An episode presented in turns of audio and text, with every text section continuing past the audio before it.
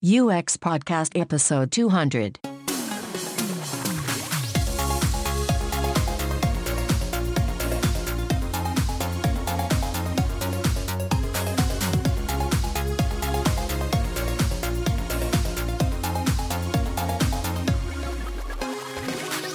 You're listening to UX Podcast coming to you from Stockholm, Sweden. We are your hosts, Per Axbom. and James Royal-Lawson, with listeners in 180 countries. And to celebrate our 200th episode, here they all are in glorious alphabetical order Albania, Algeria, Andorra, Angola, Anonymous Proxy, Antigua and Barbuda. Argentina, Welcome to episode 200 of UX Podcasts. We are your hosts. I'm Anna Dahlstrom. And I'm Lisa Welchman. Today, we're going to be talking to James Royal Lawson and Per Axbom, and we're going to be talking about UX Podcast. It is the 200th episode. We're going to find out everything there is to know and what's going to happen in the future. Will there be a UX Podcast episode 400? Listen in and you'll find out. Venezuela, Vietnam, the British Virgin Islands, the US Virgin Islands, Zambia, Zimbabwe, and the Åland Islands. Episode 200, guys. This is big. How are you guys feeling? I- I'm actually nervous. Yeah? I- I've never been nervous for an episode of UX Podcast before. Oh, actually, no. The one episode I was nervous for, and that was the Christmas episode last year when we did um, the, the, the, the panel game quiz show. Oh, yeah, because that was your idea, and if it failed, it was on you. yes, it was going to be completely on my head. And you've actually interviewed me once, and, and that was the first time I was, I was nervous. And I'm pretty nervous today as well. What are the nerves about, do you think? We're on the receiving end of the questions, uh, which means we have no control.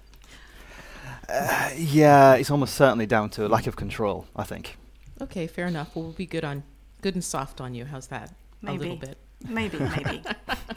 Maybe not. Maybe, says The thing Anna. is, have I a- don't, we have a I don't trust that. I think that's what's really making us nervous. We, we, we don't we kind of know you well enough to not trust you. there you have it. you know, it's nearly Christmas. We might not get any Christmas gifts unless we behave, so Oh, There yeah, is good that. point. there is that. Why don't, I mean, on the website for UX Podcast, Do you tell a bit about the backstory to how it all started, but um, it'd be nice to hear it from you guys. Who wants to tell a bit about how the idea for UX Podcast came about?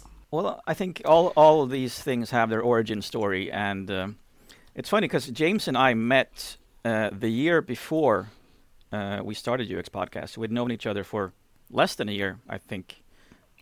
October October 2010, I think we actually met. Um, we we'd met online before Yeah. that, but met in person was 2010. At a TEDx Stockholm event, actually.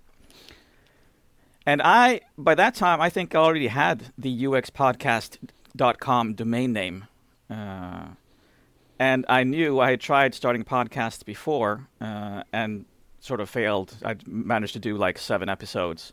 Uh, and I realized the only way I can make this happen is if I do it together with someone, so I can have someone help me help each other be accountable for doing it. Uh, and so, after knowing James for a while, that was sort of on the table. And then we traveled to UXLX together in 2011. But Per, you didn't actually. You, I don't think you ever mentioned the podcast to me um, before we went to UXLX in 2011. Well, that's part of the origin story that I didn't. But remember, I Ah. found the email because I actually did want to figure it out. I did find an email where we talked about it just before UXLX as well. Mm. Oh, Mm, you're mm. right. I do have a vague memory of you Mm. pointing out that email to me, but I have no memory of the email itself. Documentary evidence. hmm It's the worst kind.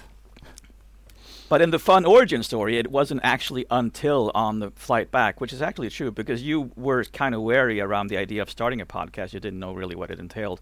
Uh, it was on the flight back from UXLX, the conference in Lisbon, that we started talking about. Well, we should talk about our experience at the conference, and that could be like the first episode, or So- even the pilot episode. Yeah, because we'd we'd had one of the things that was really, really a, a reoccurring and dominant conversation from from UXLX in, in Lisbon that year was was how many people and, and or UXers were complaining about not being understood, not being heard, feeling frustrated that you know they they they couldn't get beyond their silo Yeah. of, of user experience, and you know this was just so overwhelmingly dominant um, that you know we were we, we just had to talk about it. Right? We we had to continue the conversation and do something, try and do something about it. Did you have the idea to interview people from the start, or did that kind of evolve? No, we I don't think we intended to interview anyone at the beginning. No. Um, then you got tired of speaking to yourselves. Well, I, I don't think we. I think we got tired then after about three episodes. Um, so I think we had our first guest. Um, I think Jesper, didn't he? He joined us on the on the Fifth- fourth fifth episode. episode, Th- yeah. Fifth episode was it? The truth Right. about gamification. But um, but no, we were just gonna we were just gonna talk and see how.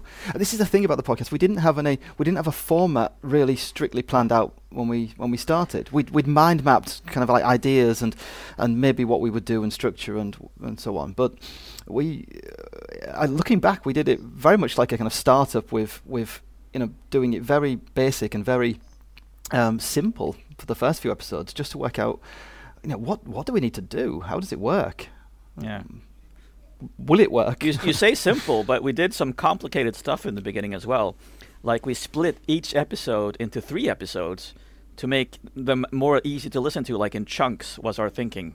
So we had to so we had to Well- edit three episodes for each episode. Well, that was based on a that was based on a hypothesis. I mean, they, our Mm. idea was that well, actually, it was a hypothesis or an argument. We we couldn't work out what was the perfect length for a Mm. podcast, and uh, rather than try and kind of guess it, our idea was well, if we make it into ten minute chunks, then you can either listen to a ten minute chunk, or you can listen to a twenty minute chunk, or you can listen to a half an hour chunk, the full Mm. episode, and you can make this fit into your life. No, it's wonderfully kind of uh, user centric when you think about it. Um, but um, but the the effort needed to do it was um, quite Yeah. high.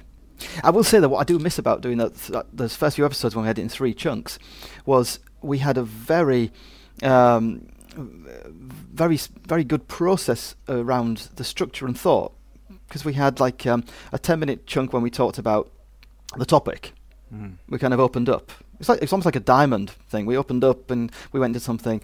Um, we um, dug deeper and then we concluded. So we had um, we had three distinct phases to an episode. That's very true. It's it's very systematic, very structured, very user centric, in a way that maybe we have not not at, at least attempted to do in, in the same way, but it has grown progressively into something that becomes natural for us. And when did when did that happen? When do you felt feel like you hit your stride? How many episodes does it take? I remember I remember me saying at when we were at From Business to Buttons actually in May this year. I remember saying to James, "Wow, this feels like it comes by itself right now." And it, I didn't feel nervous at all, and I didn't feel like nothing uh, anything would fail. I was like, "Yeah, we can do this. We can start an interview with anyone at any time and just keep going." So that was around episode 160. And how many? Yeah, so I- it takes seven, seven, seven years or six years and, and, and 150 episodes to get it right. Huh? I'm gonna be I'm gonna be a little bit um, kind of n- I suppose nicer to ourselves and say that I think it came um, a bit quicker than that. I, I actually I reckon it probably came around about the time. Um, I was probably I'd say about two years in, because by two years in, then we'd you, there was clearly some people listening. Um, you know, we'd we'd we'd moved platform, um, we'd moved website, we'd we'd got we got kind of a, more of a structure to um, what we you know, generally what we did. You could feel there was a structure to it. We we there was a baseline for what an episode was, and we were starting to interview people um, a lot more. Um, uh, there was a lot of pieces fell into place a- around that time. Um, but it always, but it keeps on evolving. I mean, yeah, we, if it's there is a there is a feeling of, and we feel comfortable Mm. with doing it, but it um, it doesn't completely stay still. Great. So I'm going to ask you guys another question now. A little bit of a shift of, of topic, which is So you have this amazing partnership that's been going on for seven, a little bit, eight years. You've known each other. It sounds like, uh, and I want to ask each of you individually, what have you learned about the other person that you really admire? Something that you just look at them and go, "Wow, they're just really great at this." That was sort of a surprise to you. Not that you knew each other well, but just something that you look and maybe it's a behavior that you wish you had yourself or something like that. So I don't know which one of you wants to go first, but I'll, okay. I'll go oh, this is easy for you. Well, yeah. No, I mean, I've I say knowing Per now for um, uh, eight years and still never actually properly worked with him um, in a in a professional, you know, in a, in a project sense. Um, but but something I really do admire with admire of Per is is how much he really really does care about people and and about the world. I'd say the planet. Um, I'd I'd say that me I'm I'm personally um, more aware and more caring about a lot of things I think than I probably was eight years ago, directly because of of Per's influence on me. And Wow. Per? Thank What do you- you. Yeah. You're welcome. I'm I'm sort of going to latch onto that because I think that's the s- kind of symbiosis in our relationship. Sometimes we joke that that uh, I I'm emotional and and uh, James uh, t- talks more about numbers, uh, and I I love qualitative testing and he loves quantitative, but he's when I'm way out there, James is the one who can bring me back to reality. He's the one who can d- do a reality check for me and say, well, this is fine and all that you're dreaming about all this, but let's figure out how we can do it now, today, and make it happen for real, uh, instead of just dreaming. And and that and he brings me back a lot. And also, when often when we're doing the episodes, and I think what you can think about it when you listen back. James is quicker to understand what we're talking about, so he can summarize and help me understand what we just talked about 10 minutes ago and help me realize that, yes, I deviated, but we talked about something relevant and he could summarize it and bring us back. So he, he helps me think. he helps me understand what I'm thinking as well, which is really, haf- uh, really cool, actually.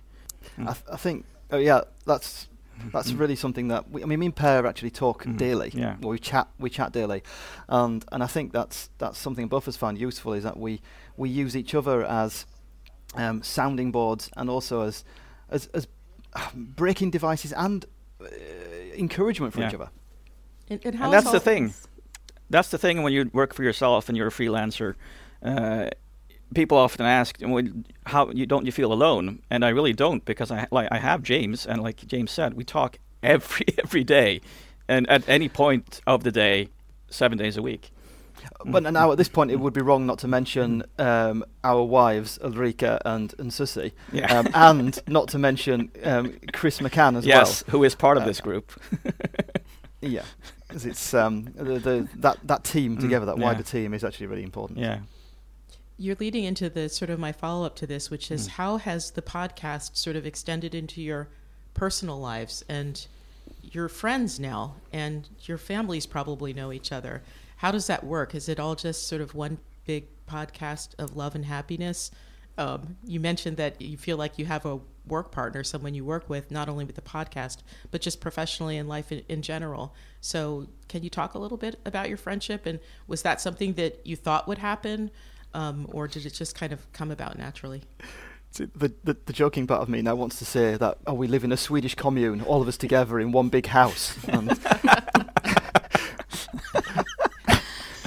Well, I want to But- believe that. So, m- maybe we should just go with that story, Per. Yeah. What do you think? Oh, yeah, definitely, definitely. That makes me think of a Swedish movie where they're naked in the kitchen. I can't remember the Exactly. name of it. Yep. Cool. Ti- so that's it that's ti- it essentially. Cool. yeah, Tillsammans was it that one? Oh, maybe Yes. yeah, it might have been. Yes. Might have been. Might have been. No, so we've never been naked in a kitchen uh, as a family Okay. um, or families. Um, Yet. this, you never know. Um, New goals here. Yeah. 20, 2019, here we come We have been That's, uh, swimming together at, at my summer house, so yeah, with trunks on. yeah, with trunks on, Okay. but we're close. I mean, Mm. We've um, now. You, you- you're right. The uh, the uh, the families do each, do know each other, and, and we, we do we do have dinners together and Mhm. meet up occasionally.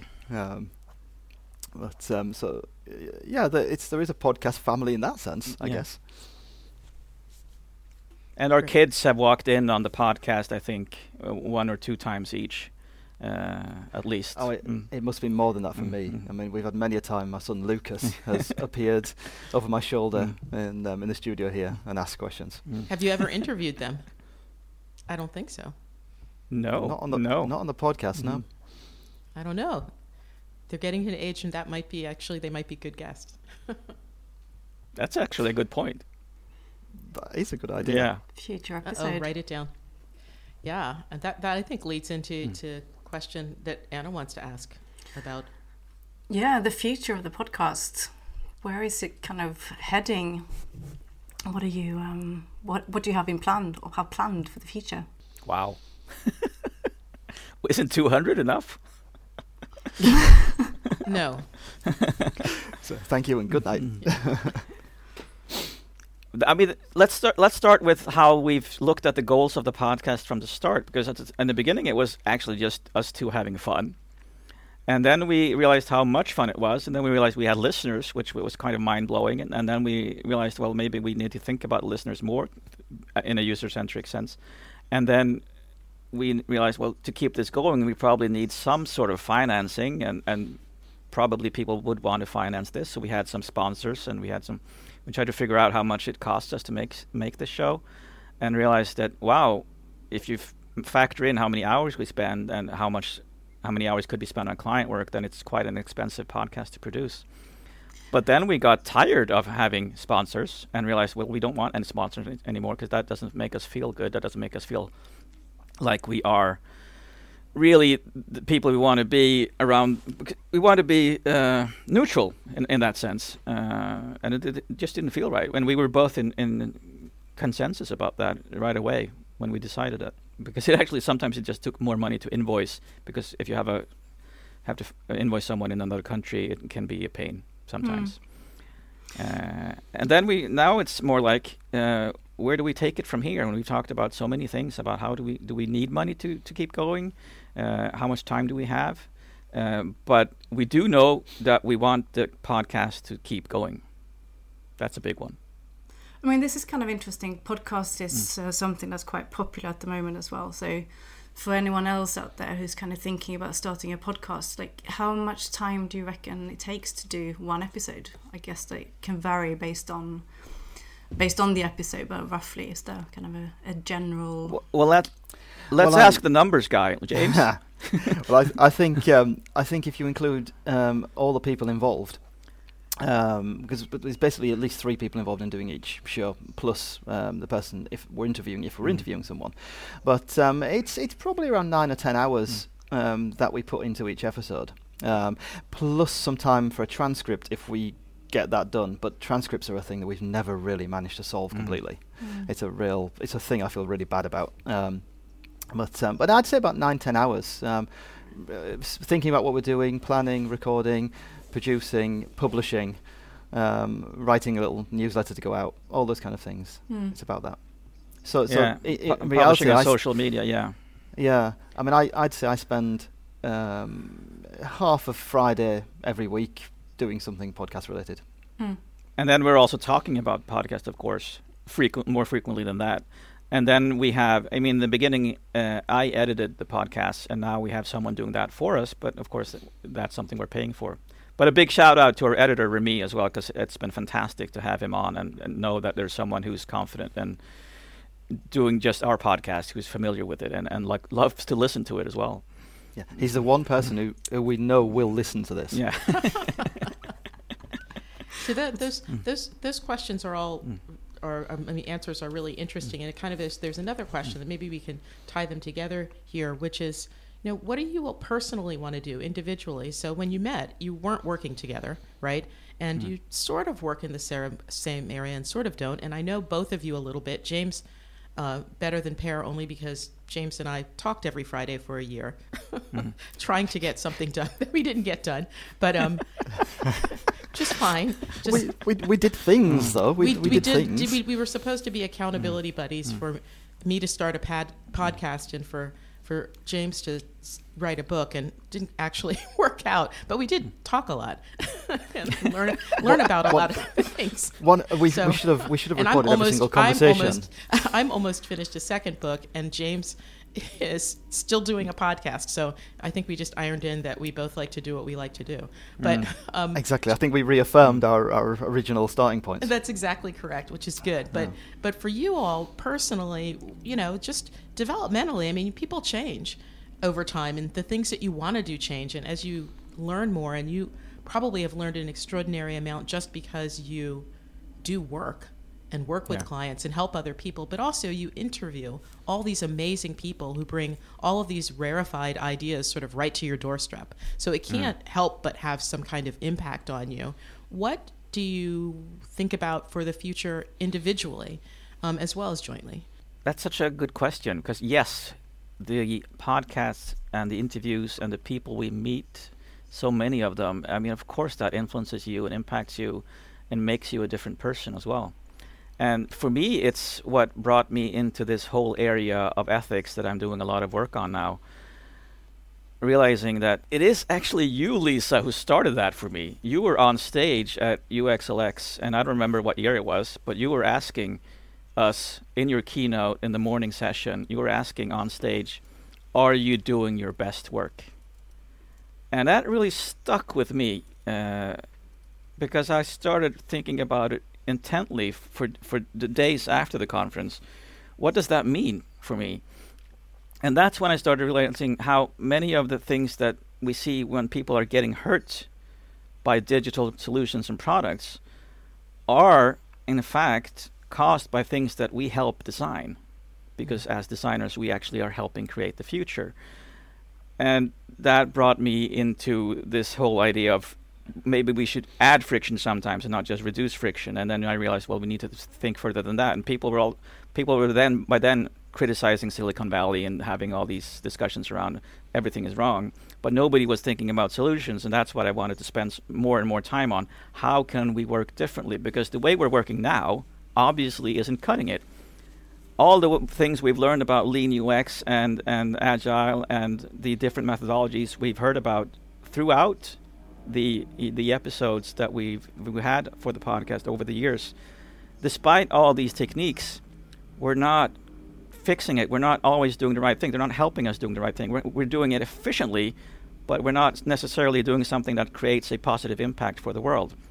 So we need better tools to evaluate that. And as it happens, in my research, I realized that there, if you work in aid uh, and charities, there are actually tools for that that could be incorporated into design. So that's what I love working on. Um, when I started working on and thinking about ethics and doing talks around, around ethics, I didn't think that many would be interested.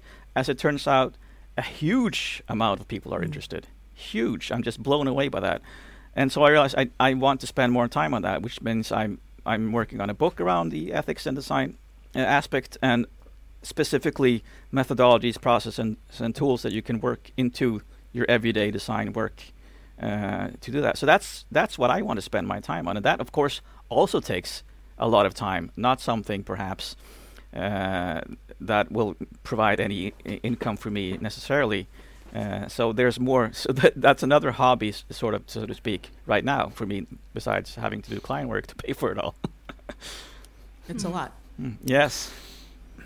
And what about you, James? there's been so many, uh, but like Per says, I mean, we've talked to so many people, and um, a, a lot of them have had quite a big impact on, on how I work. Um, it is, it's, it's, the whole thing's a journey. I mean, life's a journey. Your work's a journey, and you know, when we started uh, back in 2011, it, it was it was just around the time when we started getting into, or the, the whole idea of responsive web design kind of turned about. So we've we've kind of like travelled through um, how you start to think about the mobile in, in web design. We've we've travelled through the, the the optimization thing, where kind of like conversion rates and kind of using psychological techniques to push people, and then backing off from all, some of these things and kind of taking a step back, and ethics start to come into it, and the the design leadership and management comes into it. And all this kind of like is, is is playing in and, and coming into how you think and how you work with your client work. Um, and I mean, I've uh, I can I can say there's several interviews that I know de- you know definitely impacted on how I how I think and behave when I'm working. Um, I've also the, the the work I've been doing with analytics. Um, that that kind of the well the realization that one of my specialisms is um, the the the, quali- the quantitative side of of um, uh, research comes from the podcast. And when we interviewed, um, um, it was oh, Mike um, Mike Beasley um, in 2015. Um, he'd written a book about Google Analytics, and talking to him made me really realize um, how much I knew about it and how and how many issues there are around um, our decision decision making with quantitative data that isn't maybe as solid as we like to think it is. Um, I mean, we, there's a lot of talk and openness about how algorithms are affecting um, our, our behaviour, our, our voting patterns, how we live our lives. Um, but I still think there's, there's less, there's far too little focus on, on how we interpret data and how we use some of the tools around data as designers um, and how the, the decisions based on those tools, um, well, well, what the what the true nature of the data is and what what data what decisions we maybe are making incorrectly due to incorrectly interpreted Mhm. data. Mm. All of this, all of these kind of things play into how you work. Um, so I, I mean, I've grown I've grown a huge amount as um, as as a professional during the years with the podcast. So, how do you see those things? It's interesting because what you all are both describing that you're interested in and how you're moving personally are directly related to the things that you both admire about the other, right? It's just leaning into that attribute of just sort of, right? Am I That's right? That's true. Yeah, you're leaning into, so you all know each other really, really well, Yeah. which is really, I guess that's what happens after Mm. seven years, but it's really Mm. great to hear, to Mm. hear and see. Um, so, how is this all going to play out for the podcast next year, the year after? You have all this work that you want to do um, in these other areas, as you mentioned, Per, not all paid. How's that going to work out? How are you going to balance it all out? I have told James now twice uh, I can't I can't keep doing the podcast, uh, and he has managed to to keep me on.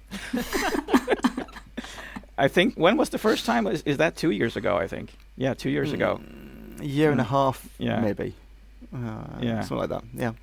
and uh, because uh, I realized that well I need time to write my book, uh, and I was actually I was telling my clients now I'm gonna I'm gonna stop doing some work for you and I'm gonna start spending time on the book, and and James came up this fantastic plan for. Uh, well, this is how we can actually fit the podcast into your book writing, and we interview guests that are relevant to the to the your topic. Very And- smart. Very clever. Yes, exactly. So that was really good. And then I, six to eight, nine months later, I realized, well, I still haven't gotten anything really written here. and I told James again, well, well, I knew this this was coming. Is almost what you said, wasn't it? He wasn't surprised at all. Well, no, Uh, exactly. I, yeah. didn't. The first time I was, the first time I was kind of, I was fearful that Per said he wanted to Yeah. stop because I Yeah. really wasn't uh, Yeah. wanting to do it. The second time Per said he wanted to stop, um, I was much more mentally prepared for it, Mm. and and I and I I had a plan. yeah. So have you listened Go to him now?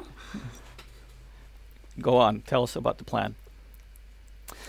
Well, one of the plans is because if we if we look back, if we look on again, why why we keep doing this and why we don't want the podcast to, to stop still is that what what we started realizing, I started noticing, is there's a there's a generation of of designers, of user experience designers out there, or even people who work with the web, who have been listening to the show pretty much all of their professional lives Hmm. and and we get we get met we get emails from people we get met at conferences and things and people come up and and make me feel really uncomfortable by by bringing reality into the show and and saying oh god you you made such a difference during my years as a student or you made such a difference during my f- years of of becoming a UXer and so on you you kind of you realize that there are people out there who are really really finding a, a genuine benefit from the content you're producing. And I didn't want that to just stop. Um, it, there's there's no there's no direct replacement. I don't think for it at the moment. Mm. Um, I mean, there are other great podcasts. Don't get me wrong, um, but there are there are very few. There are very there are a lot less from Europe. A lot of them are American, Mhm. and and I, I like to think we give a we give a more of a worldwide balance to the to the podcast the UX Experience podcast scene. Um, so so my my hope and intention is I'll try and twist Per's arm into doing as many episodes as he possibly can um, next year. Mm. Um, but um, on top of that, the idea is like this show that we'll have uh, a pool of very competent and excellent co-hosts um, who will who will join me um, for some of the shows, and hopefully that will be. I mean, co- couldn't possibly replace Per, but um, And ever since you started talking about this, what the impact? I mean, it's it's so hard sometimes to understand how many people listen to the podcast.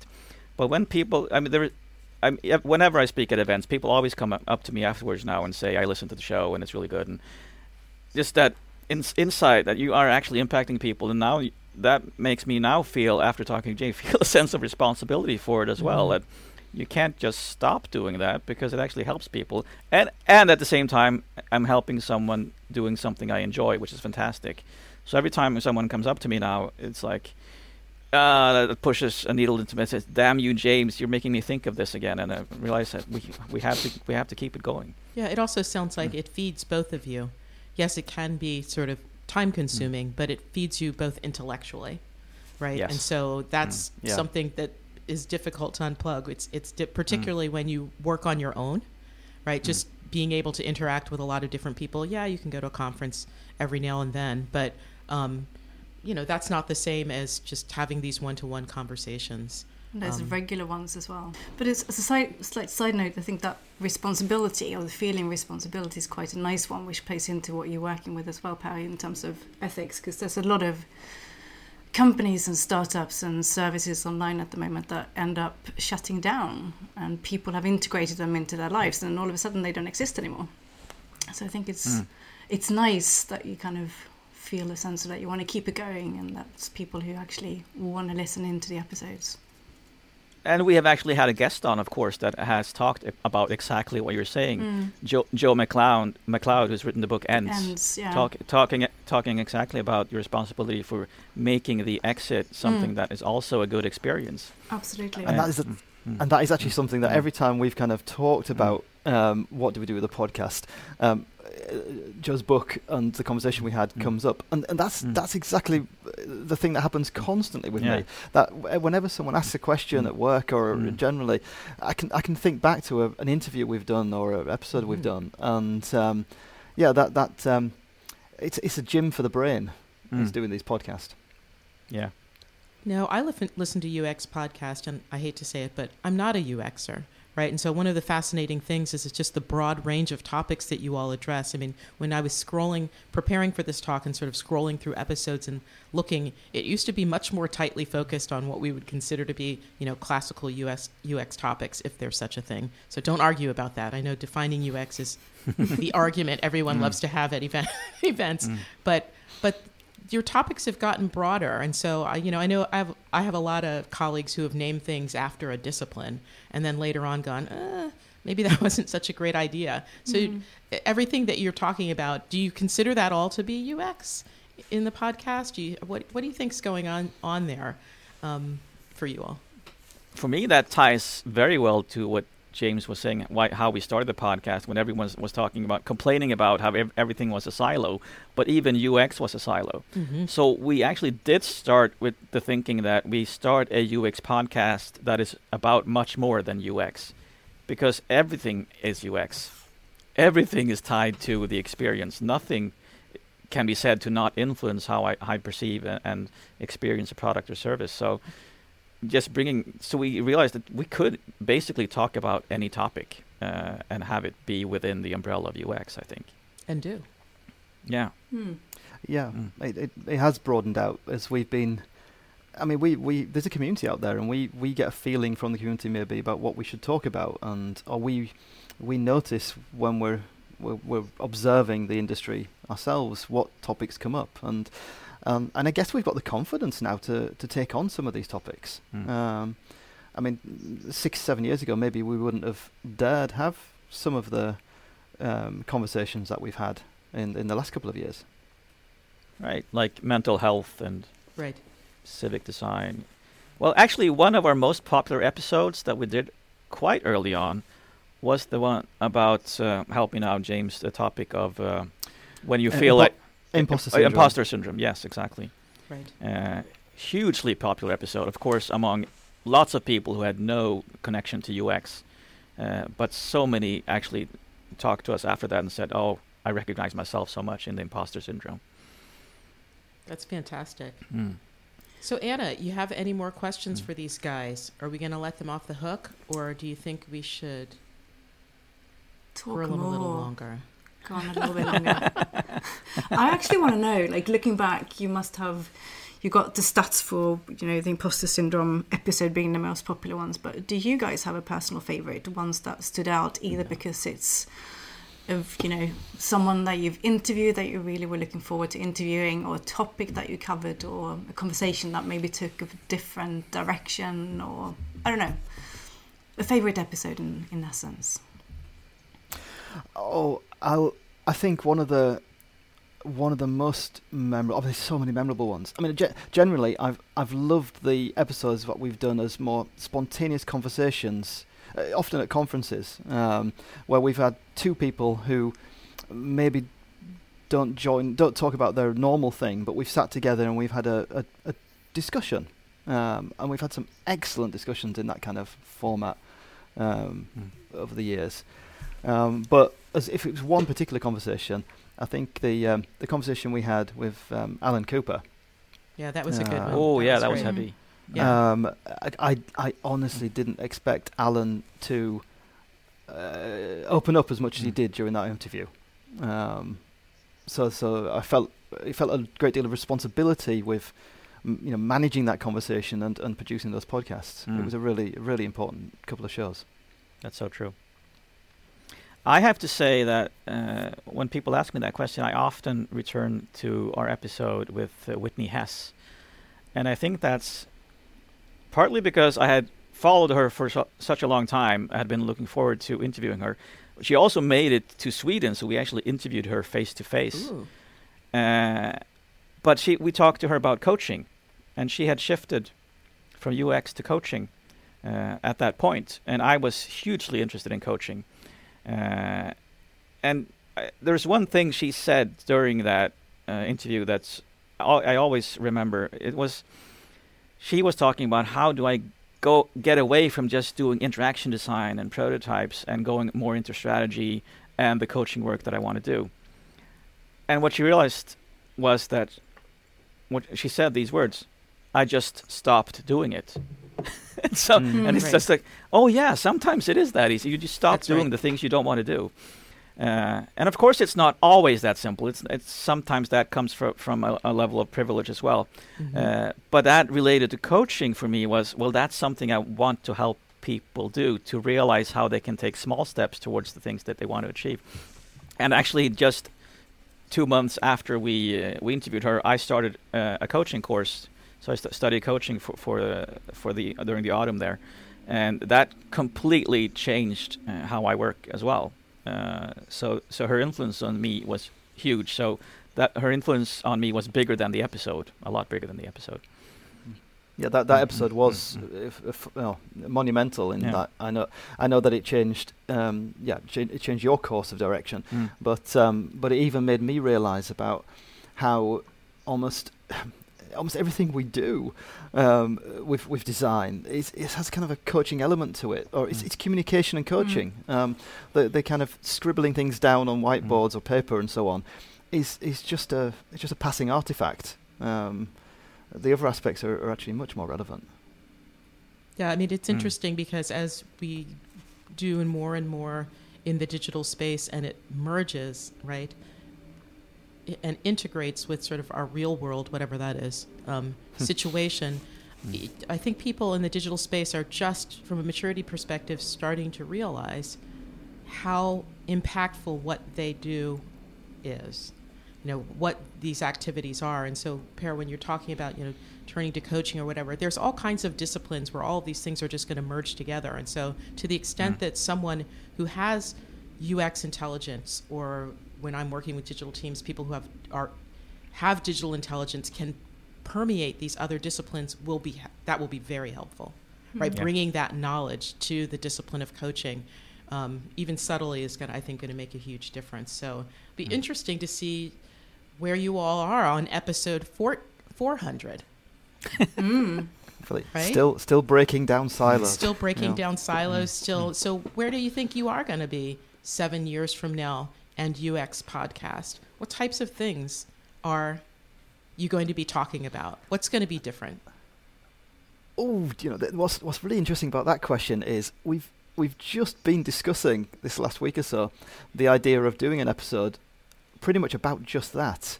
Where where will design be in ten years' time, or seven or eight years' Mm. time? a time capsule Uh, Hmm. yeah, because we, we get we get a lot of these, sh- um, you know, this time of year especially, you get a lot of these articles saying about how you know the design trends for 2019 and these are the things you're going to be doing in 2019, and it's all nonsense really. But um, but I think you you you could maybe take a s that bigger step back and say, okay, it'll, how will it be in 10 years' time? And that's that's actually a useful useful coaching exercise as well.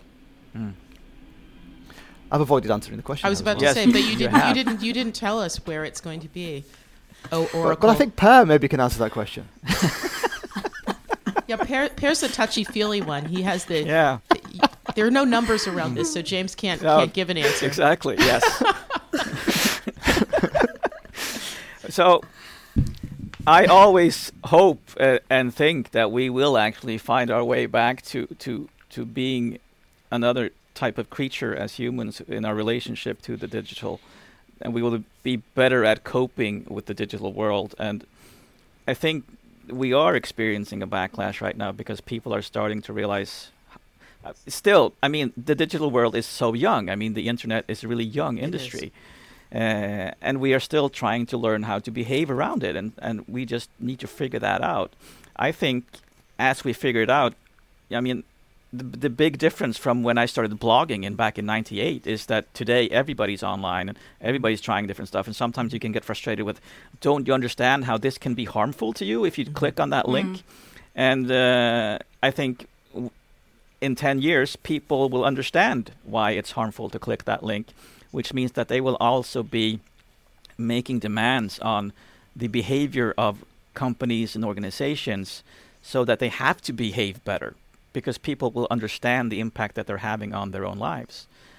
And I, I want to add to that as well Mm. that I think a, a major thing we're going to see in the, the coming 10 years, and we've already seen it Mm. if looking back 10 years, that legislation will come into force more and more.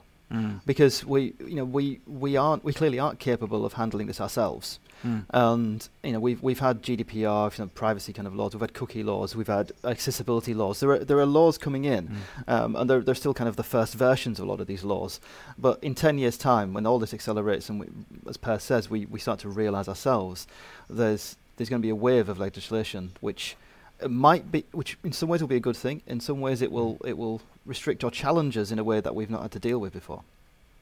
Yeah, I Yeah. mean, I, but the the idea and the concept of digital safety for me is one that I've been looking at a lot. And when you look at technology and how it's been adopted, which is usually over a 50 to 100 year span, right? One of the key inflection points is when it starts to be regulated. It's what allows it to scale safely. Mm-hmm. And so we don't really mm-hmm. have that in place for digital. And the EU in particular is much better, right, about putting those sorts of things in place than Mm. over here in the in the U.S. I think we'll see that people grump and complain about it, but I would wonder if there's any technology that has not eventually been regulated. You know, it just that's just how it goes. In large groups of people, you have to have rules. Oh, And that, and that's true. But what I'm seeing as well now, and I'm thinking a lot about is, well, yes, we can regulate and we can, but how do we make sure that the regulations are enforced? Yep. Because the the impact that just a single company with five people can have on millions and thousands and or even billions of people is so huge, and so many of people can work in a way that isn't visible always. So it's there can be a lot of negative impact before someone even realizes, and just bringing that to attention to legislators and having that that legislation being enforced. I think that I mean we're not seeing that happening because I, am like I tweeted today with GDPR. Sure, we have GDPR now, but people are misbehaving anyway, and they're not. Nothing's happening really. I'm waiting for something to happen to help people realize this is what we have to do. It's not enough that I actually put a warning on my website and then not care about people. I actually have to start caring about people. And that's the change I want to see happen. This kind of brings it back to breaking down mm-hmm. silos as well. Personally, I don't think that ever that job is never going to be done, so to speak. But like. Going back into ethics and making sure that all of us are doing something that's good and that we have those hard conversations for every single project, even if it's just a tiny bit of extra data capture feel or whatever it is that people want to want to add in, that we dare to say no. Mm.